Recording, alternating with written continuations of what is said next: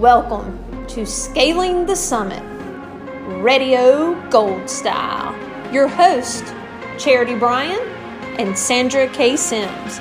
I am your technical director, Ginger Aaron Brush.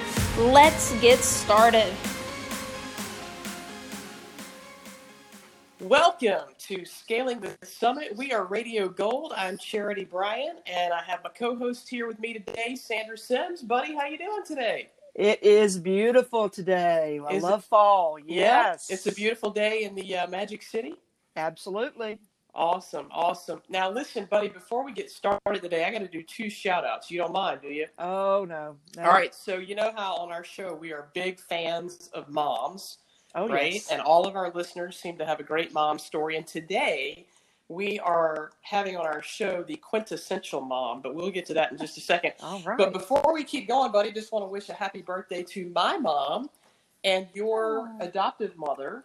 yes. Yes, Patsy Bryan. She's having a big birthday today, and well, they're all big, but not not this one's not any bigger than usual. But she's having a birthday today, so happy birthday, mom! Uh, love you. I hope you've had a great day. Uh, and we've already uh, FaceTime once and talked, so we're good. But uh, buddy, Happy I just birthday, Mom. thank you, buddy. Thank you. And listen, buddy, the next piece of huge news. Are you ready for this? Oh, my gosh. I have confirmed via text message today that we have picked up our 17th listener. No way. Way. Oh, Yes, my gosh. wait, it is our- 17. Yes, our friend Dr. Julie Kennel from The Ohio State University, Nice. the uh, niece of Donna Hester and spitting image of Donna Hester, is our 17th listener. So that was very, uh, that was great, right? We need it. we need some Gosh. party sound effects. We do. So Where's listen, our buddy. Where's our tech person doing that? Where are the sound effects? Come on. All right, Ginger. I'll Okay. work on it. I'll We work on some, it. I don't know, fireworks or something. Ding, Steph- ding, ding. 17 listeners is really, really huge. That's basically we're kind of like picking up one an episode, right? So, wow, buddy. We Listen, at least we're not killing it. going backwards. Okay, Well, that's you know, true. really, we're we're climbing. We That's might- it. We might be going backwards, but listen, No, buddy. don't say that. Don't say Buddy, today on the show, I am so excited because we have one of my most favorite all-time human beings on the entire planet, and I know you feel the same way. Absolutely. Kathy Hill. Kath, welcome to Radio Gold.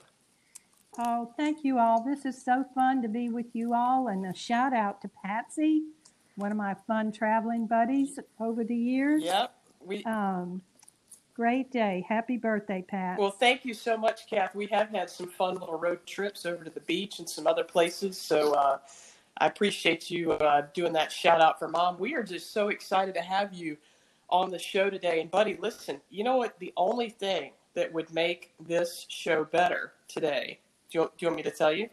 Uh, if she if she brought you her spaghetti, Buddy, were you really just okay? I was gonna say Okay. if we had a road show and we were broadcasting live from Kathy's kitchen, okay, I, I had she a feeling. might be making her spaghetti and meatballs. See, I I just knew that spaghetti was Right. going to make Well- it in the show. buddy, buddy, it, this spaghetti is just to die for. I- so, Okay, okay, time out. Yeah. Kathy, yeah. I have never had your spaghetti. oh boy, I absolutely am. I'm I'm I'm upset. So I We'll- need we'll it. fix that. Can you can you ship me some today? Uh, well, I don't know about today.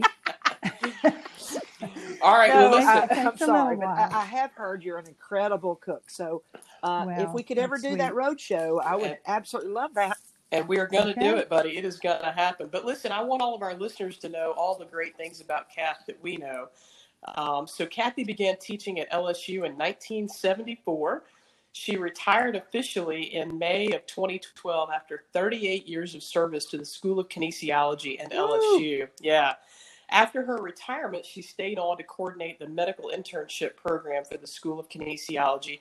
And you know, buddy, this is probably where we know uh, Kathy best from, and that is her 18 years of service as executive director for LAHPERD, the Louisiana Association for Health, Physical Education, Recreation, and Dance. And Kath remains on the uh, board of directors of LAHPERD to this day. She's a 20 year member of the Louisiana Governor's Council for Physical Fitness and Sports, where she served, this is, this is amazing, as the first and only female executive director in that organization, which is Wow. just, I can't wait to hear more about that. Kathy also chairs the Tour de Fitness, which is a teacher training program that focuses on increasing the number of activity minutes during physical education classes. She's a recipient of the AHPERD Honor Award, the AHPERD Presidential Award, the Southern District Honor Award, the LAHPERD Honor Award, and the LAHPERD Presidential Award. And finally, Buddy, this is not going to surprise you at all but the Louisiana AHPERD renamed their honor award to the Catherine F. Hill Honor Award. Isn't that so cool? That is amazing. Yeah. So what a listen, great honor. I am so pumped about today's show. You know, Kathy, you have you've you've done so much over your career. Um, an amazing thing. That list is, I mean, you've, you're honored everywhere. You've been with LAHPERD and Southern District. You've done so many things. Can you? Why don't you tell us? Those were some highlights that Charity talked about. What about some highlights? What have been some of your favorite highlights of your career? Well, you know, um, when you've been doing this for like 53 years, there's a lot. And when I think back, certainly my first leadership position uh, in our field was to to be president of LAHPERD. Now I had been like a vice president, secretary, and that kind of thing, but when you're president, you know, it, it goes to a whole nother level. And then after that, shortly after I was president and past president, uh, I became executive director, and I really took that ED job thinking it would be a three-year stint, and that would be it. And little did I know that, you know, 18 years later, um, uh, I, I, would leave that position, and uh, it would be in such great hands over the years, and and the association has just grown. But certainly, my association with LAHPERD has had a profound impact uh, on my career. Um, also, I was involved in Special Olympics uh, at the inception here in Louisiana for many years and served on the National um, International Special Olympics Committee when we hosted the 1983 Games here. That, that was a huge undertaking. Uh, I also had an opportunity to be one of the administrators for the National Sports Festival that was held here in Baton Rouge after Special Olympics. I also uh, had an opportunity to, to serve on the National Gymnastics Committee that put on the championship when it was held here uh, at LSU. And uh, again, you know, looking back over my career, certainly it's the people. It's all about the people that you meet when you do those kind of things. And I, I was fortunate enough, or unfortunate, depending on how you look at it, to be the chairman of the um, National uh, AFER convention. Uh, one year I was actually the chairman, another year I was co chairman earlier in my career. And then uh, I also chaired a couple of the Southern District conventions when they were held here. So those things, you know, when you when you do and you're involved in those kinds of things, you meet so many people and you know, you ferret out, you learn things, you you look at people and you think, hmm, that person kind of rubs people wrong or wow, this person's really got, you know, a great way with people. And you you just value all of those experiences and and I hope that I've taken them and grabbed onto the really good things and made it a part of, of me and how I do things uh, and thrown the, the not so good things to the side. But uh, I've just been so fortunate over the years to meet so many people, such diverse people through all of those different um, events. Well, you, you know, know, you know, Kathy, you uh, you've meant so much to LAHPERD and Southern District, but you bring so much to the table. You have you're such a giver. Uh, you're such that social organizer. I mean, you you you have great organization skills, and so uh, I love hearing about your highlights. But I'm going to be honest with you, my my heart uh, did a little, I don't know, a somersault, I guess, a little bit when when you talked about Special Olympics. There's there's something there's there's nothing like working um, in those events and watching uh, those athletes and that's an amazing thing. So I'm I'm really proud that you've done all those things because I know that that's been you've been great with those, uh, with all those events. And, and you know, the other thing about Special Olympics is people used to go out, and I know in the beginning for me, when I didn't know anything about it, I would go out and think, oh, I'm, I'm gonna, you know, I'm gonna help them. I'm gonna be of service. But what you don't realize is when you leave there, how much the athletes and their families give to you Right. and it, it's just the, the sweet things they say, the love, they, they hug you, they want to they touch appreciate. you, they hold your hand. Right. Yes, just unabashed appreciation. It, it's just amazing. Well, Kath, I know we're going to talk a little bit more in depth about uh, Special Olympics in a bit, and that, that is just such a great a great thing that you and your uh, late husband Ernie were both involved in. I, I, I know that that had to just be a lot of fun for you guys, but I want to go back just real quick to LAHPERD, and you know, again, the LAHPERD Honor Award, which is the highest award that the Louisiana AFER gives to or bestows on a member, you know, has been renamed the Catherine F. Hill Honor Award. What on earth would, and I remember that day, by the way. I remember when this happened. But what was it like to, to walk into that awards luncheon and for this announcement to be made, and all of a sudden here comes, you know, little Roy and Marcy and Stacy, your kids were there, and what what was that like to, to go up there and go, oh my gosh, they've just named the highest award in the entire organization after me. What was that like for you? Well, I was a little scared because I thought you had to be dead to that to you. Oh no.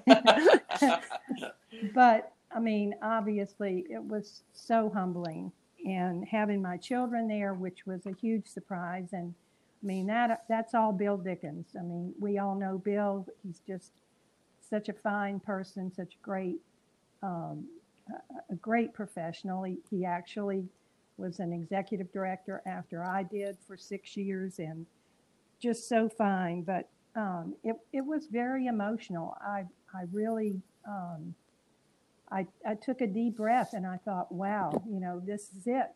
This is kind of the culmination of your career. You can't ask for any more than this. And so it, it was very, very moving for me. Well, and it was it was awesome to be there. I got to tell you. What year was that? Oh my goodness. Okay, I'm sorry.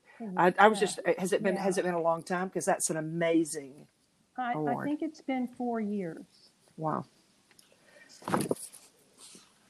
But you know the the uh, just just to have an, an award named after you is already that's that's that's pretty awesome. Okay, I'm going to ask you some. We're going to let's roll back a little bit.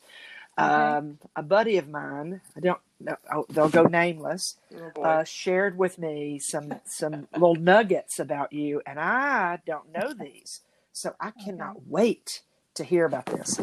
So, okay, Kathy, you were you went to University of Florida for your undergraduate.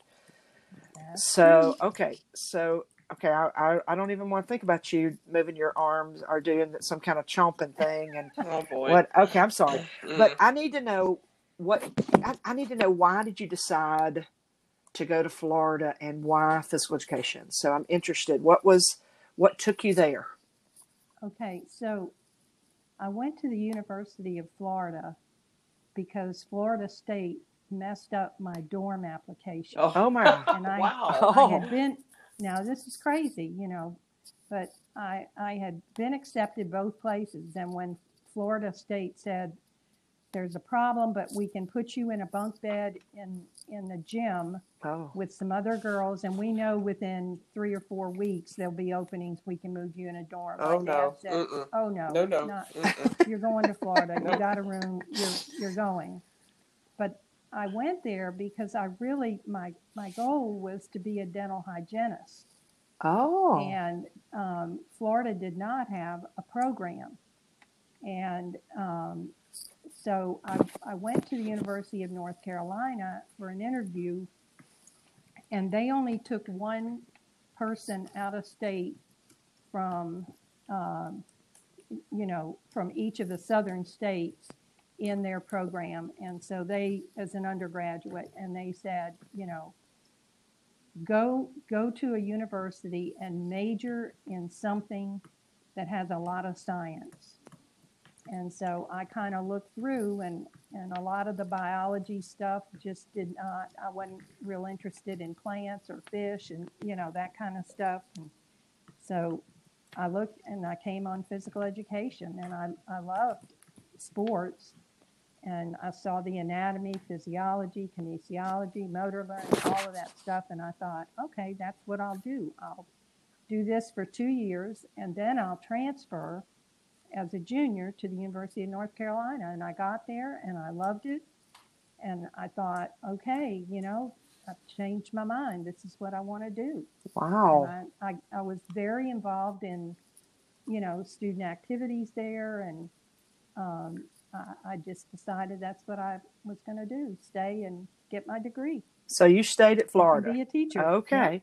All right. Now, Mhm. this friend of mine shared Mm. with me something about a dress code, and there was a dress code for women, and maybe something. Ha- okay, so here's how I don't know apparently why I got these questions because clearly my friend knows about these things, but she wanted you to share this with our audience. So why don't you? Buddy, this is a great story. I mean, for Okay, all of I us that have ever I been in trouble before, this is a great story. I, I need. I mean, I- you look at Kath and you go, never violated a rule in her life. And Correct. Then you, and then you you dig deeper and you go, OMG, there's Okay, there's a couple I- of infractions here that And that's we, why that I'm we need thinking- to really talk about. something is wrong with this question, and I No, no. just think, okay, Yeah. Well, guess what, Kathy? I have to know now what in All the right. world happened. So give it to me. Well, it's very funny that Charity you said that because my daughter Stacy the other day told me, "Mom, you are such a rule follower," and she was a little exasperated with me. But anyway, so yes, we had a dress code at Florida. We could not wear pants. We could not wear shorts to class.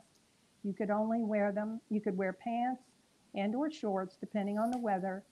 Um, after five o'clock on Friday afternoons and until Sunday evening oh, but during during the week to class, you had to wear a dress or a skirt. buddy, I okay, Yeah. I'm buddy, out. we would I'm have out. had to transfer. Oh, yep, it's not.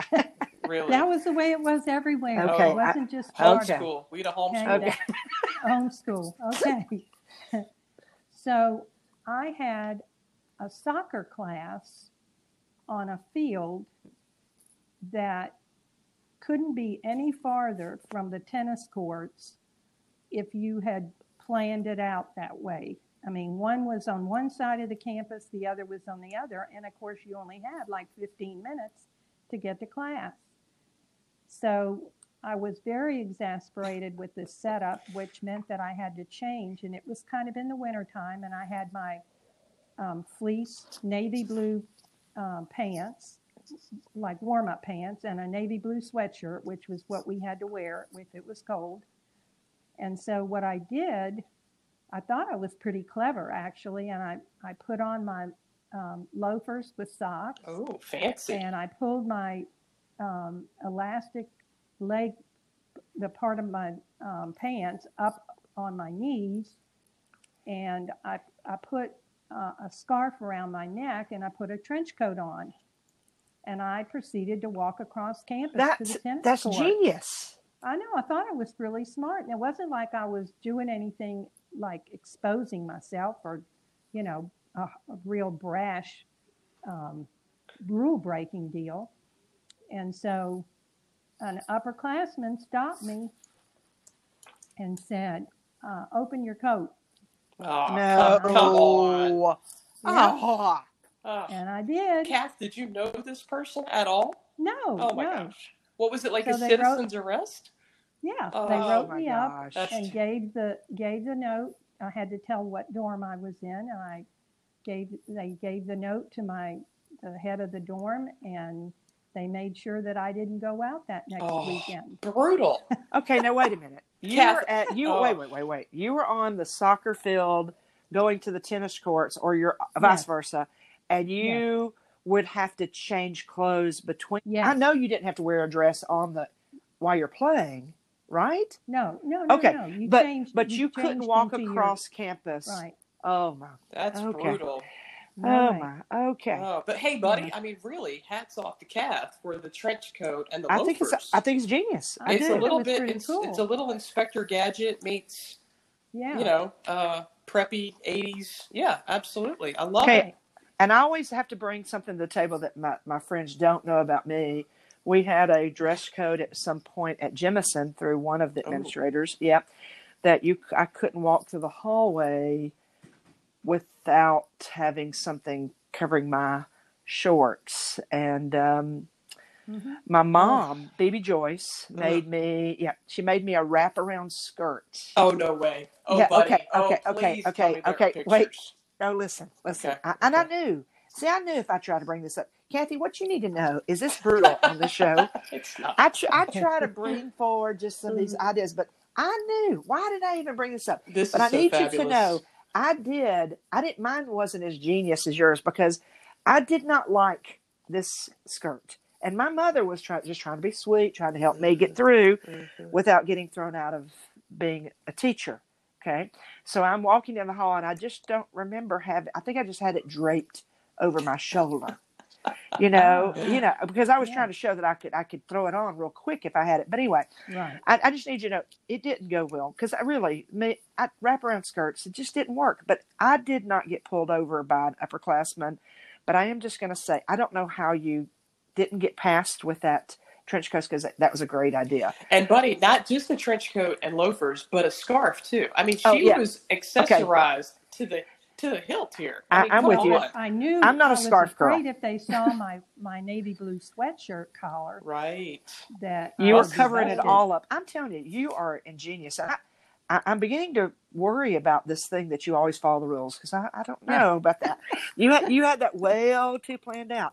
Okay, so apparently there's another uh, rumor about something about a school bus about you having Yep. to teach on a school bus. Okay, I need to hear. I did. I, I'm just bringing forward the questions that I was uh, given because I don't know. I but I love this Yeah. about finding out about you, Kathy. Tell and me more. actually, hey, buddy, I got to tell you, I didn't even know this. Somebody, Uh-oh. somebody gave me this story, and my poor Uh-oh. feeble memory is so short I can't even remember. So, Kath, this is going to be a great one for for all of our listeners. Okay, so when I when I did my student teaching and got my first teaching job in Gainesville, right there where the university is, um, it was a brand new school. I had done a little field work at a uh, middle school and met the principal. He really liked me. He said, "Look, I'm gonna. We're opening a new school, middle school. I'd love for you to consider taking a job." So I did. Um, it was great to know I was going to have a job before I even graduated, and you know, made my parents real happy. And um, that the it was a beautiful school, state of the art. And within one year, we had such an explosion of students that they had no um, temporary buildings, no way to accommodate them. So they brought in old school buses Oh my gosh! and they put them up on cinder blocks and took the Oh, wheels off. buddy. Nobody No. could steal them. And um, we they took out the driver's seat and put a chalkboard up front. Oh, wow. And I, w- I was teaching science then. I was Oh. teaching uh, seventh and eighth grade science.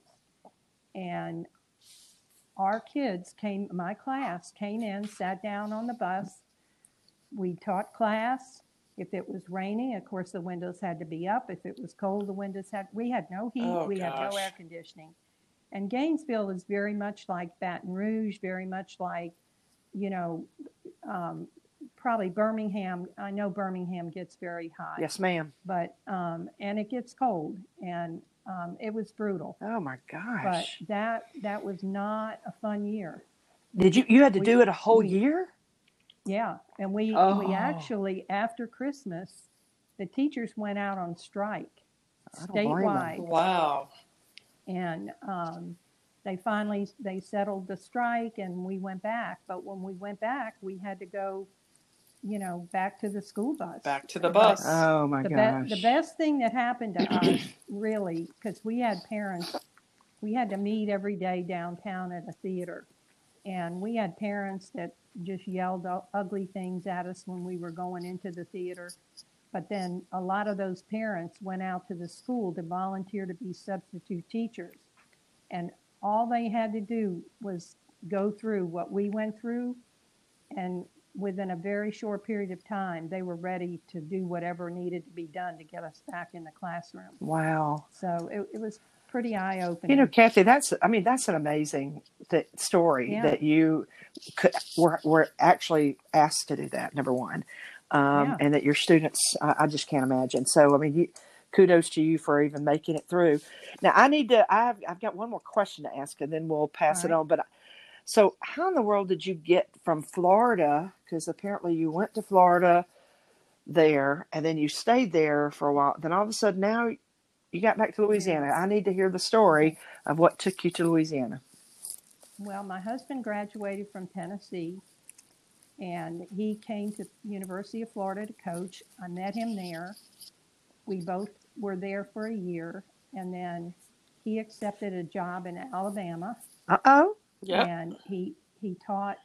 Um, he well, he, he taught a couple, one or two, maybe maybe a physical education class. I can't remember now, but he was he was the head baseball coach and assistant basketball coach at Athens College, which is now I think called Athens State College, Right. where and Andy Nazaritan was. Yep. We yes, Um, buddy. This is like I full know. circle. It you know? very yeah very beca- she became a very good friend of ours you know and and liked her very very much. And then my husband got an opportunity to come to louisiana and we went to northwestern state university. And he was the um, uh, head of the activity program there and ran their coliseum um, their basketball arena. And he arranged for me in his interview, unbeknownst to me, for me to get a grad assistantship so that I could get my master's degree. And so we went there, we stayed there two years, and um, then he had an opportunity to come to LSU. We moved here. Um, when we moved here, our twins were not even uh, a month old, and we had uh, Marcy, who wasn't even four at the time. So I did not work those first two years. And then I worked a couple years with East Baton Rouge Parish before I was then hired at LSU. Um, and we just stayed. Uh, it was funny. I, after about three years, I said, Hey, do I need to get some boxes? and he said, Why? And I said, Well, we've moved within a year or two every place we've been. I just wondered if I needed to start. And he said, Do you like it here? And I said, I, Actually, I do. And he said, Well, let's think about staying. And we did. Wow. That's. We loved That's it. a great story. So Florida, Alabama, Louisiana, and then there there you've been. Nice buddy, job. And my- Buddy, Hey. like Yeah. I doesn't I think you deserve a gold medal if you pack and move with a four-year-old and like one-month-old twins? I agree. Yeah. There's got to be some kind No. of national award for that. I mean, really. I agree. I had I did have some good friends in Natchitoches that helped out. Oh, But I, I, Sandra, I have to tell you that I taught at Elkmont High School. Uh oh. Well, it was Elkmont School, which is north of Athens, and it was a K 12 school. And the principal would not let me wear shorts or Oh, pants. that's so I, brutal. I wore it. They were a very fundamentalist religion was the the predominant religion there, and um, so I I had to wear culottes Oh. every day. Oh gosh. Okay. Yeah. Ooh, you win. I really. yeah. Wow. I I only had to do it through the building, and I didn't do that very well. I guess I am a rule breaker too. So, but Mhm. uh, great story, and what a great event for you to be able to go from Florida back to go to Louisiana. So that was nice. Thank you. Hey, Kath, I want to kind of shift gears and, and talk about your amazing journey of lifelong professional involvement. You know, so many of our guests are, you know, leaders in our field and, and they've been leaders in their state and in their district and nationally. And um, certainly you, you fit that category as just the definition of a professionally involved person. But, you know, one, one thing I think that our, our now 17 listeners um, might not know is that, you know, we have a lot of listeners, hopefully, that are a member of their state AHPERD. And, you know, the, the conglomeration of the 50 state AHPERD executive directors are part of this amazing group of their own called SAM, the Society for Association Management. And we literally just talked uh, about the SAM group with uh, Maria Melchionda from Massachusetts. Mm, Mar- yeah. yeah. Maria's the Massachusetts uh, AHPERD executive director. And uh, we just had her on the show and we talked about uh, just the great relationships that SAM. Sam builds. And I think, if I recall correctly, you were an integral part of establishing that SAM group with those early leaders who said, you know what, we need our own network of, of people we can rely on. So what was that like and, and what was it like to be part of kind of that, that early forming of SAM? And what experience do you think SAM provides the state leaders and the state EDs that's just so invaluable? Well, yeah, I think uh, going back, you know, now it's been quite a while, but I think there originally there were like 13 or 14 of us that we just were we were all when you think about it, we are all trained to be teachers. We we didn't go through a business management program. We weren't accountants. We we knew we knew our field, but all of a sudden you're thrown into this role where now you're negotiating contracts with hotels, you're doing membership, you're trying to formulate a budget, you're trying to decide how much money do we need to save every year, you know, all kinds of things that just are not in your wheelhouse. And um, so we all just kind of looked at each other and said, you know, we need a group. And so we started and we we began meeting at the same time that our president-elects met um, with the AHPERD staff to learn about their role and their job and what how that dovetailed in with AHPERD. And the, those people over time grew to at one point, I think we, we may have had 45, 46 states. There were, there were a few states that um, did not have executive directors, that their, their president served as their executive director, or they just didn't see a need for one. Um, and um, we had quite a nice group, and then we extended invitation, to, of course, to the national EDs of, of NASPE and AHI, the national organizations as well. And, and that group of people is the most amazing group of people I've ever, ever, ever worked with because there, there wasn't a prima donna. There wasn't somebody who wanted all the glory, who was doing it for the glory. Everybody that was doing it was doing it for the right reason. And I think that's why we all got along so well. I think that's why everybody everybody learned so fast because I could send out something to the SAM group email and within a matter of minutes, I'd get 15 or 20 responses. And it might be something like, hey, has anybody ever used um, MemberClicks for processing your membership? Do they work? Are they good? Is their fee reasonable? Because we were constantly getting approached by different people to produce your journal, to manage your membership, to do your convention registration, all those kind of things. And it just became such a, a, a rich resource for all of us and has remained that uh, through the years. So it, it's, it's a small group. It's never had more than 50 people. Um, and, uh, but yet it, it's a, it, and the other advantage is it provides you some continuity and it also makes it nice when the district is coming into your state to do a convention and you've already met some of the other EDs so that you can all work together. And we promoted each other. We we said if you want to come to Louisiana to our convention, if you were a Alabama member, state member, you could come to our place and just pay the registration. You didn't have to be a LAHPERD member. So we had a lot of reciprocity um, that that we felt like was really good for our people. Um, and, and we supported leadership conferences for our, our officers at the local and district level. And we also supported the um, student leadership, which Sandra, I know you're have just been a stalwart there and have done so much for the students, you and Charity both. But yeah, it's a it's a wonderful group of people. Yeah, Kath, you know, I think the uh, the thing that always blows my mind is we have such amazing leaders in our field, and we have you know state associations that um, are just incredibly successful.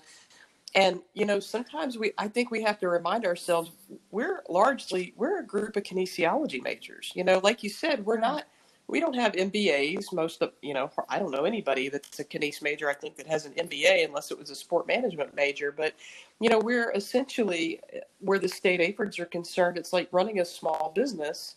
Absolutely. But yet, you know, you're that really wasn't what you were prepared to do from an educational standpoint. So every you know the the sam group and sandra said it on our, our show with maria you know you walk into the room of a SAM meeting for whatever reason, and you just stop in the doorway and you stare and you go, oh my gosh, this is like the cream of the crop leadership from across oh, yeah. our nation. You know, it's, it's, right. it's, it'll just stop you in your tracks, really. That is the truth. Really. Yeah. Yeah, I mean, we, it's just, a, it's just an amazing group. And I think kudos to you for being, you know, being there and this developing. I think the point is this group is still strong. It has, the ability oh. to continue to do some amazing things. They're the they're the glue, um, and I, I'm I, am i am I'm always in awe of of well, everybody yeah, that's in and, that room. And they they all to the person, they all do it for the right reason. Correct. Yep. You know, I mean, and and that's why it's been so successful, and especially in Southern District, we've been so fortunate that we have had a very active group of people, um, executive directors that have hung in there and have supported all of the things that we know in Southern District have proved to be so important to helping our young people, not just our student leaders, but once they get out, show them a path of how they can become a leader, get them involved in their state association, get them to you know, our leadership conferences and our, our district conventions. Right. So they see beyond, you know, their own state borders. Perfect. Yeah, that's a great point, Kath. And, you know, shifting gears just a little bit, you know, Kath, I, I know you and your late husband, Ernie, um, you all did so much together. And I know that anybody who was at LAHPERD or the Southern District in the last, you know, 20, 25, 30 years, uh, probably knew Ernie, met him, uh, maybe saw him at a convention, and you know, you guys were just such a, a dynamic duo. And to start your careers kind of together when Ernie was coaching, and you know, you you all were at the same um, it's uh, at Northwestern together. Um, so, what was it like in the early years of your career to kind of? And I know you and Ernie obviously had very different jobs, but to to be in the same field essentially, and you know you were teaching he was coaching you know what was what was that like because i think a lot of a lot of us you know our spouses do something else right they do something different yeah. but for those people in our field who have kind of married somebody also in the field it just always kind of seems like it's really cool because you must have this inherent understanding of what the other one does you know all day every day and what what their work life is really like so what was it like for you guys especially early in your careers well, it, it was really great, and I will say that he he was the person responsible to push me to get my master's degree. That that was the farthest thing from my mind when we were moving to Louisiana, and um, you know he saw the value in it because he had gotten his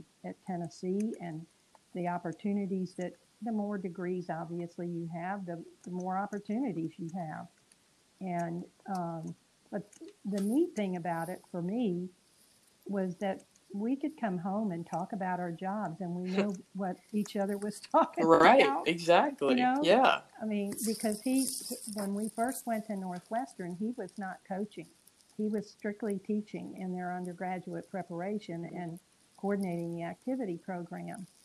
Um, and so, you know, we, we, I learned so much from him. He learned from me. Back then, we had separate departments. You had a men's department of oh, health yeah. and PE and a women's, and you know, there were questions about can women do this? And I was a good sounding board because I was the only woman that he felt like he could ask a question to without it sounding inappropriate. Right, you know, without having to go to into HR other- training, right? Absolutely, right. absolutely. and so um, it, it was really good. And when we moved here, of course, he, he was out of, of teaching and he was coaching, but um, all those players that he was in charge of were like our own kids. And, you know, I, if they were interested, which most of them were interested in being teachers and coaches, then they were in our department. And so I kind of them through academic advising and some other come to Jesus kind of meetings that they needed from time to time. And he would say, Would you mind talking to? And, and I would, but um, it, it was really good. It, um, it, it was great for our kids because um, we, we, were, we were all kind of going once the children got in the lab school, everybody was going to the same place. And um, so uh, it, it, it was a, a good beginning to our life, especially when we were so far from our families. Mm. Well, Kath, that's awesome. And I know you and Ernie were um, really involved together uh, with Special Olympics. How did you two decide together to, to get involved with that that cause, and what was that experience like um, over the the several decades that you guys dedicated, you know, your lives and, and service to Special Olympics? What was it like to do that together? Well, it was great, but I have to tell you, we we almost we we really did not make the choice. Ernie Ernie was working, and he he became friends with this guy, and this was the year that I did not work when we first moved here. And the guy said, "Hey, they're starting this thing up called Special Olympics. I want you to be my co-chair. Hmm. You don't have to do anything." Famous Um, last words. just just come to some meetings and we'll get through this together and um, they were going to have their first state meet and about four months before the state meet this guy had a massive heart attack Oh no. and he had to i mean he literally retired from lsu he could not even return to work and so ernie became catapulted into the chair's position and he looked at me and said i need help and so i became the like the typist of all the heat sheets oh wow. and now we're talking manual typewriters Yeah, I we've had- remember we- those days. yeah, Yes, yes, We've had yes. some of You those know, discussions. Yeah. we we finally were able to obtain one of those Selectric m- um, typewriters that had the the correcto tape Oh on yes, uh, yes, ma'am. I I remember mean, that was oh like my God. that was like the heyday when it that came out. Oh, It was big. that That was fancy. that was that was a big Yeah. big deal. Charity, you wouldn't know. Just, But- just, just don't even try. okay. Yeah. Okay. Okay. But um, anyway, so it, we did the first year, we had our first state meet. We decided immediately that if he was going to be doing it and I was going to be helping him, that we were not going to have it at UL um, just because it was, it, you know, we didn't have the interstate back then. It Mhm. was too hard to get over there and get back and get people over there and whatever. So we started having it here in Baton Rouge and um, it grew and grew and grew and it, it, it was just terrific and then we decided we had gotten a grant from the kennedy foundation actually to help us with you know so, because neither one of us were fundraisers and um, then we we both looked at each other and said you know what this has gotten really big and he had a buddy up uh, in in the government at the legislature and talked this guy into creating a position in DHA Wow. that would be a person whose job it was to run Special Olympics. Wow. And we had met Emmanuel Bourgeois, who was at Southeastern, um, at Hammond, uh, not at Southeastern, but in Hammond at um, Hammond State School. And we recommended him for the job, and he took it And we just supported him after that. We did, you know, I was like an event coordinator, I was in charge of all the facilities. Um, and then when it really got down to the nitty gritty about the international games, we had to step it up. And uh, we got a lot of government commitment and things that we needed. Um, Ernie and Emmanuel and a couple of, of leaders and someone from uh, D. Gluck from the athletic department went up and made the bid presentation. I typed the bid, which was about 150 pages. Oh my gosh. Oh, wow. Um, and uh, lo and behold, we were awarded the bid.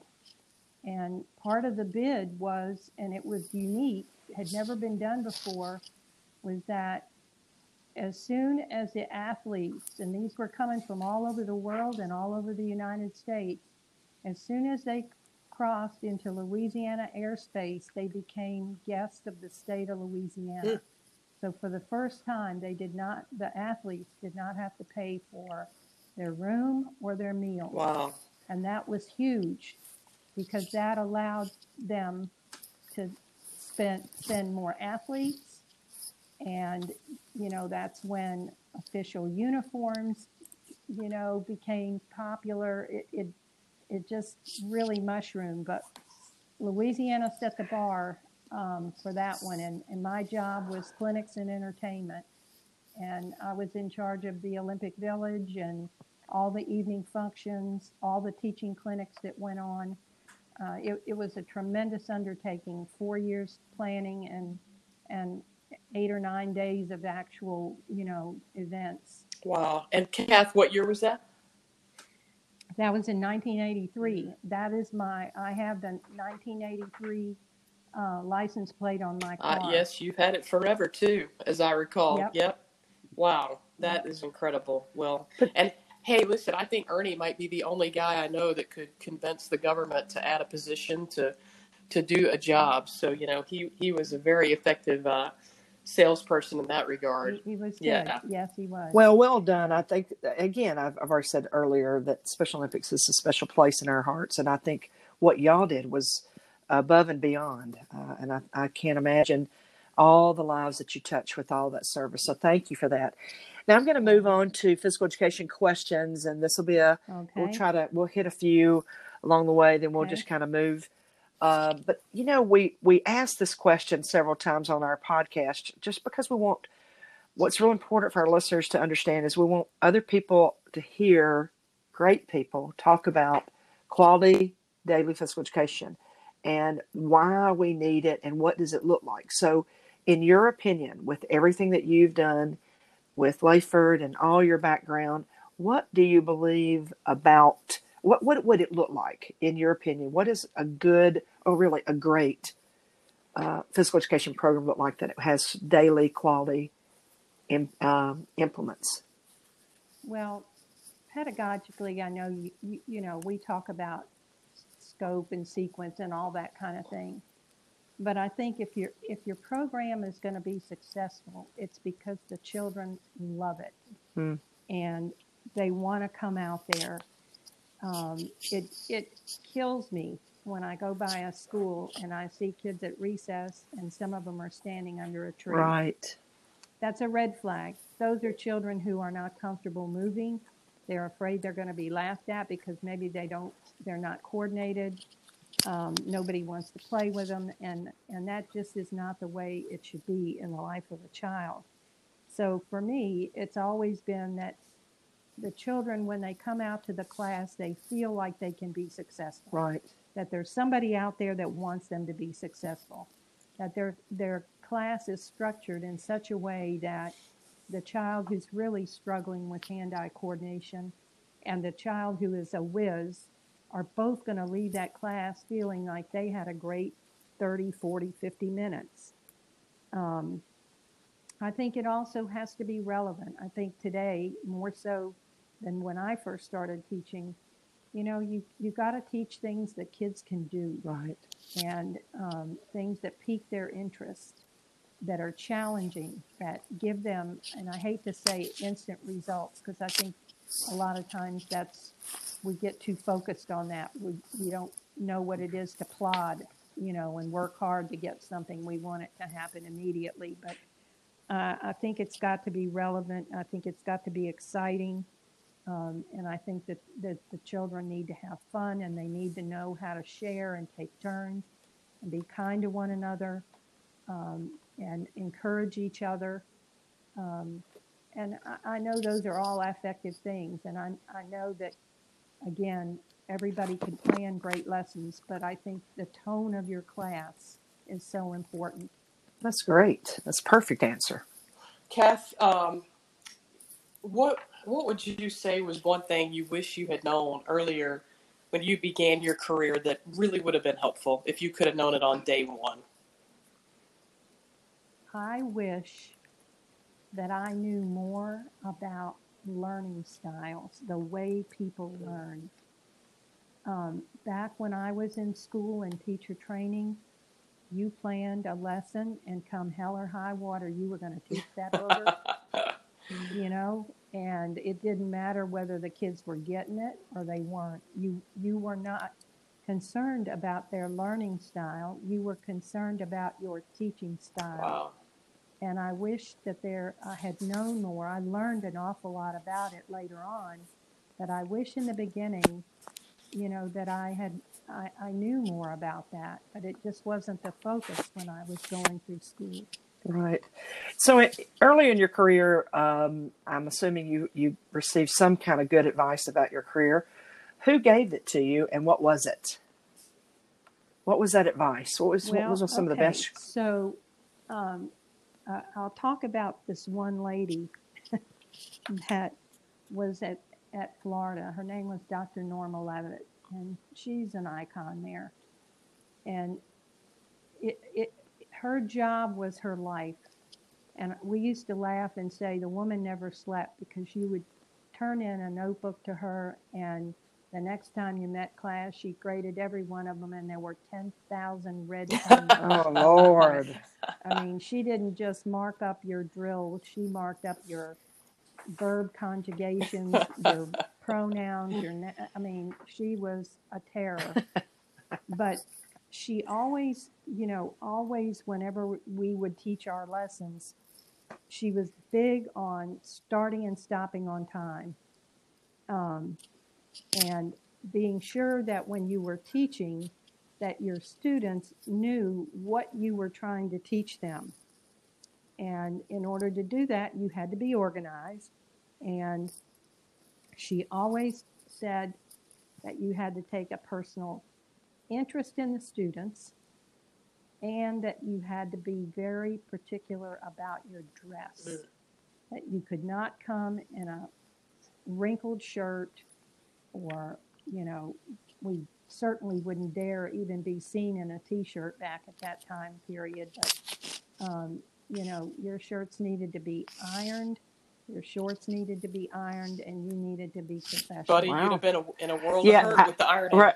Oh, Ca- buddy. correct, correct. And I was just thinking just the opposite. Oh, I was thinking, wow, Charity, you fit right in there. so I do love an iron. I'm on the other end of the spectrum. do love an iron. Okay, I So- don't. Okay. Kath, what would you say, you know, at, with all of your wealth of knowledge, would be the best advice that you would give to a future professional or to somebody who's really just starting out in their career? You know, I've never regretted, and there was a time when I thought, why in the heck am I doing this? Because I went, as I said in the beginning, from, you know, Special Olympics to the um, National Sports Festival, National Gymnastics. I went from one thing to another year after year after year. It was like, I must have had a great big S for sucker on my forehead that everybody said, let's ask her to be on this committee. But I will say that it, it just gave me so much experience in, in working with people and learning how to organize um, that I would encourage people to do that. You know, step out there, get get him, try Special Olympics. If that's not for you, okay, try wheelchair games. If that's not for you, okay, try things that are related to your field. Especially get involved in your state organization and go to some meetings and volunteer to be on a, a low level committee so you get to see how things work and then keep moving up, move up, move up. Don't be afraid to take on leadership. If you are, then accept a small leadership role. Be the chair of something, you know, that isn't an ongoing year long commitment so that you kind of, you gain confidence in yourself. After Special Olympics, I have to be honest with you. I don't, I, other than the, the regular Olympic Games, I don't think there's anything anybody could have asked me to do that would have been intimidating. Wow. Yeah. Great point. You know, because it, it was just a, an unbelievable eight day event where a million things could have gone wrong, but they didn't. Right.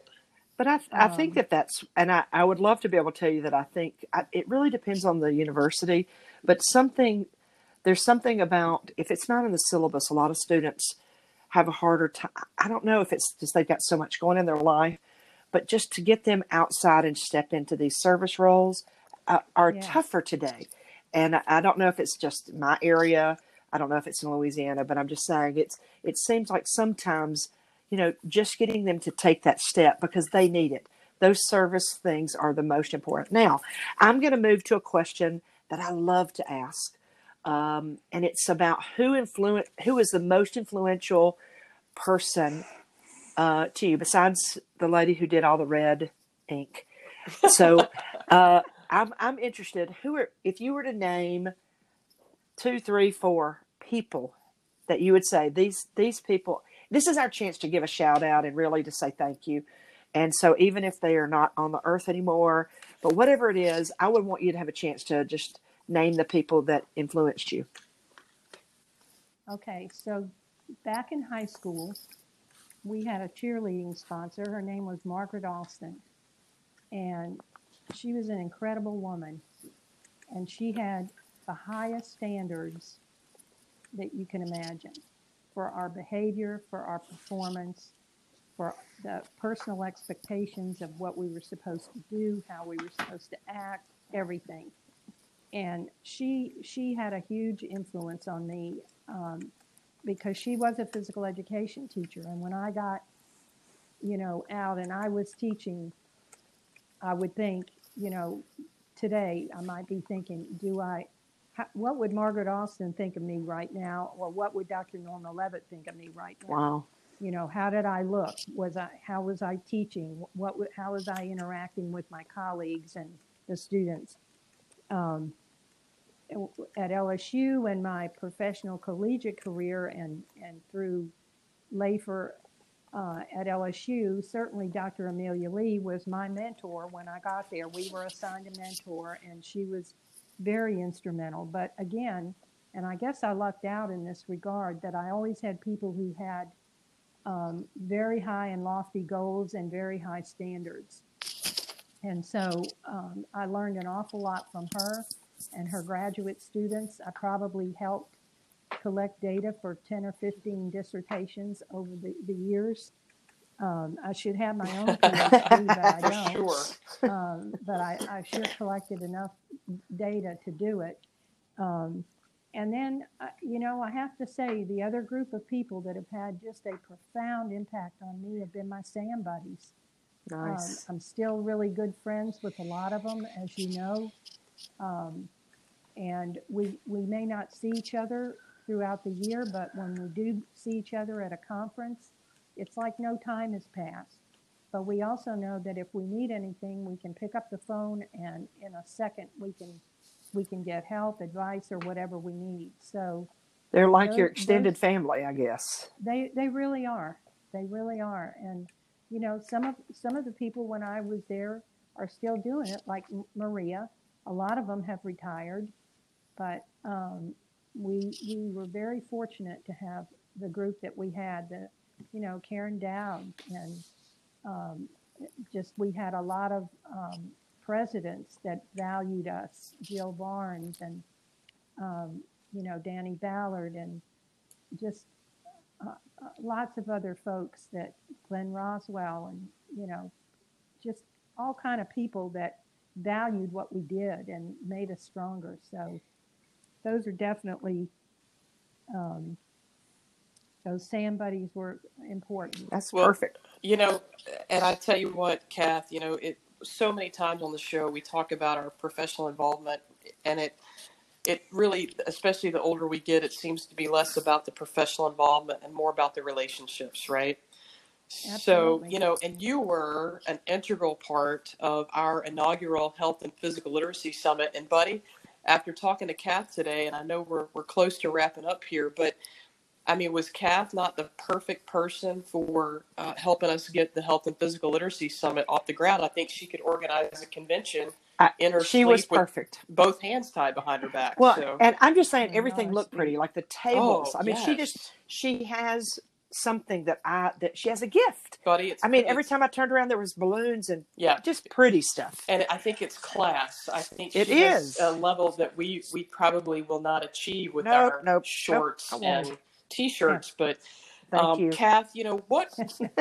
in all honesty, what was it like to be part of the planning team? And you were the social committee chair. Like Sandra said, everything that we did that was a social was just off the charts great. What was your experience like being part of something that was brand spanking new? Well, again, look at the people we had to work with. You were our fearless leader. We had the Donnas, we had Cam, we had, you know, Milton and uh, Andrew, and just a whole group of people. Um, Sandra, you, everybody. And when you're working with people, I, I was so excited to do that just because of, I knew I was going to be working with good people that when they said they were going to do something, you knew they were going to do Right. it. And you know when when that's when that's the way it is, it's it's not a job to do something. It's fun. You know, and I I golly bum, I turned around and looked at my LAHPERD people and I said, I need y'all to help me. We're going to make this fun. We're going to make this enjoyable. We want everybody to feel at home. We're going not just Southern District, but we're inviting people all over the country. And my Louisiana folks just jumped in with both feet and had a ball too. and they looked good. they I mean, they were they they were dressed to the hilt. I, I, it it was amazing, and I think one of the things that we really want to do with the summit was really make it a, a an incredible professional development time. And there's no doubt there's social, and we do a lot of things on the outside. But what do you what role do you think it that the summit actually played, and can has played, and will play in the future with professional development of our health educators, physical educators, and uh, the other professionals in our field. Well, you know, of course, we want it to be really successful because, and and I don't mean just numbers, but we we want money, and I I don't mean to sound crass, but it's through money that we're able to provide opportunities for our upcoming leaders and for our our students that are coming into our field. Um, provide them with these leadership opportunities because that's how we all got started. I mean, my eyes were wide open, and my so was my mouth when I went to the um, President-elect's conference uh, in back in the '80s, and I was like, man, this is where I want to be. These people are amazing, Right. and that's you. It takes money to do that, and again, we're not. Uh, we all have jobs. I mean, I don't now. I'm retired, but most of you all, you have a full-time job. And when you put on a conference, it takes a lot of your free time to do that. And you sure don't have time to be out fundraising at a level so that you can say, well, we don't really care if the summit makes money as long as we break even. Because you, you've got to have some money so that you can support these things that we know have proven to be so valuable. And I think, to be honest with you, that what has kept Southern District so viable on the national scene is our the strength of our leadership conferences and how much emphasis we put into that Right. time and money. Right. It's a great point. Kath, what is uh, what was one of your favorite memories from the summit back in February? Oh, I got to say, and I've heard other people say this too, but the night of the social, Yeah. I mean, it, it was like old times. Everybody was having fun. Everybody was dancing. Everybody was laughing. We served everybody food, which was a first. Yep. And um, I, I mean, it it was just it couldn't have been any better. Um, the auction, uh, eh, people were laughing. People that didn't know people were laughing and talking to each other. The camaraderie was just exceptional. Well, there's But that's because everybody did it their job. Yeah. And I think that the key is those memories, and those are special. And I don't think that those will ever. I mean, we we we have them, and gosh, we've we've uh, enjoyed listening to other people's memories. But I, I like to ask about the memories of any any conference that you've ever been. And my goodness, you have you've racked up a lot of travel miles in your career, and I know you've seen a lot of things. But I'm interested. Do you have a t- an all time favorite story that you'd like to tell the group? I- I'm going to tell you one real quick thing, and that, and then another funny story that will involve people you know.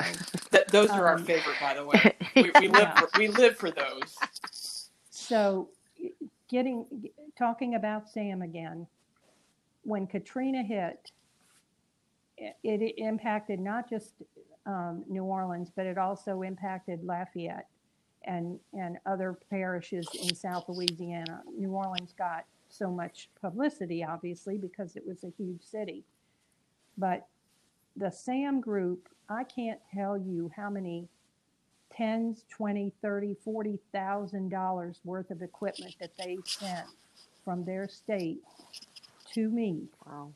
At my office to distribute to teachers who lost everything in their gyms. That was incredible. And um, that will always go down as one of the, the big things. It was so touching Huh. to uh, everybody in Louisiana. But a funny story was at the President elect's conference, and we were at the um, Crystal City Hyatt. And Sister Jean Marie Craig, that you all Oh, know, love her. Love love Um, Sister Jean. was the president elect, and she is the only nun um, that has a PhD in physical education.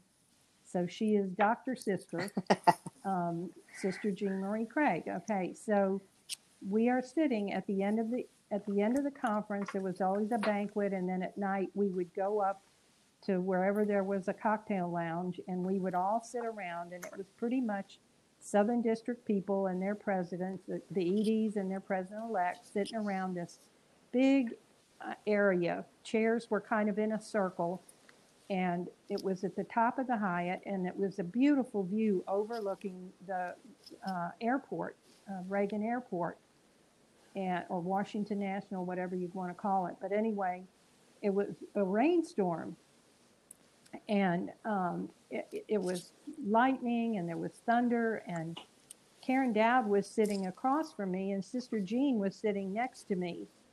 And all of a sudden, there was this lightning and thunder to where it shook the glass panes. Oh. Oh this- no. you know, on top of this building.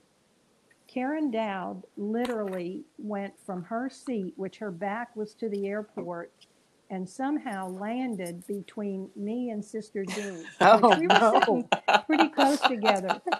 And she said, I, I know if I'm sitting here next to Sister Jean, lightning's not going to But, that's you know, great. it's those kind of fun things that yes. you, you just remember when you think back of, of funny stories. Gosh, great memories. Um, That's it fun. Good, good time. Yeah. All right, Kath, we're gonna we're gonna bring it on home with some rapid fire questions. So, Oh my are God, you ready? okay. All right. Yeah. I hope I'm not the weakest link. Oh, never, never. That's why we're here, actually. So, okay. um, so how have you been handling the craziness of COVID nineteen? What have you been doing to kind of keep your sanity these last few months? I've been driving my children and grandchildren crazy. Oh, super. Well, I'm, I'm texting to know how bad it is. I'm texting my granddaughter Hannah Lou um, about Dancing with the Stars all through the program last night. awesome.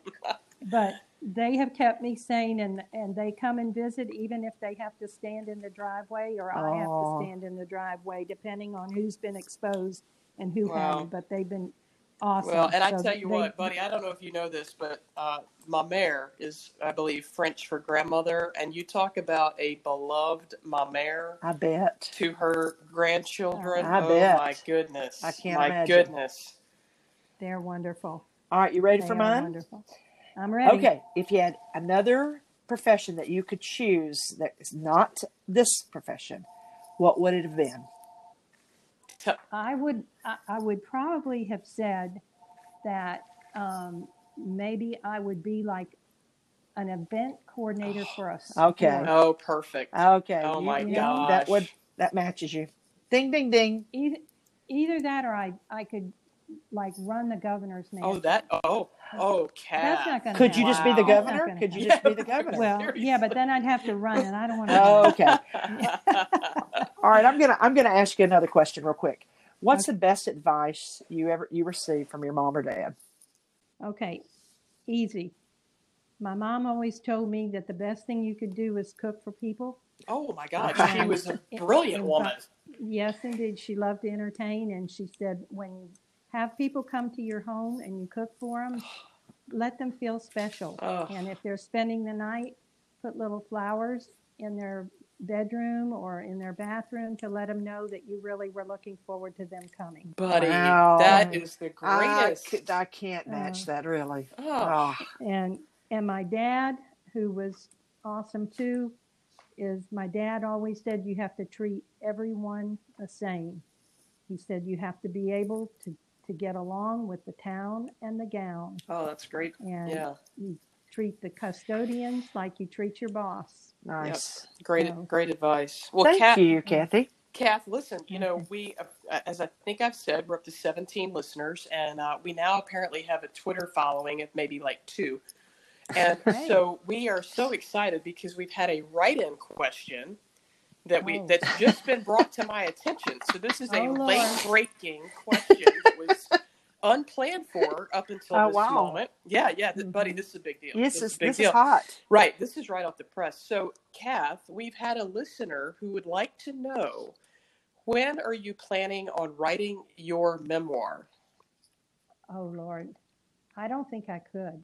Oh, too much uh, racy detail, or what? What's what's the what's the hold up there? know. I, I, I don't know. I don't know where I would even start and I I just um there's so much in my head that I wouldn't, uh, you know, I don't know. Um, I've, I've given it some thought sometime, but I might have to, you know, maybe when I'm not as, right now I'm kind of busy, you know, I'm doing things and you got to sit down and really work at something like that. yeah. So, Well, listen. Uh, hopefully, Ginger can follow up with this listener and, and let them know to, um, oh, you know, Okay. probably the memoir's not coming in the next couple of months. right. Yeah. Yeah. Don't be on the edge of your seat. right. we'll put an alert in our Amazon cart just in case the Kathy Hill book comes along. All right, Kath. Well, we have come to the end of our show, and we have a great game that we love to play with our friends on the show, and it's called Two Truths and a Lie.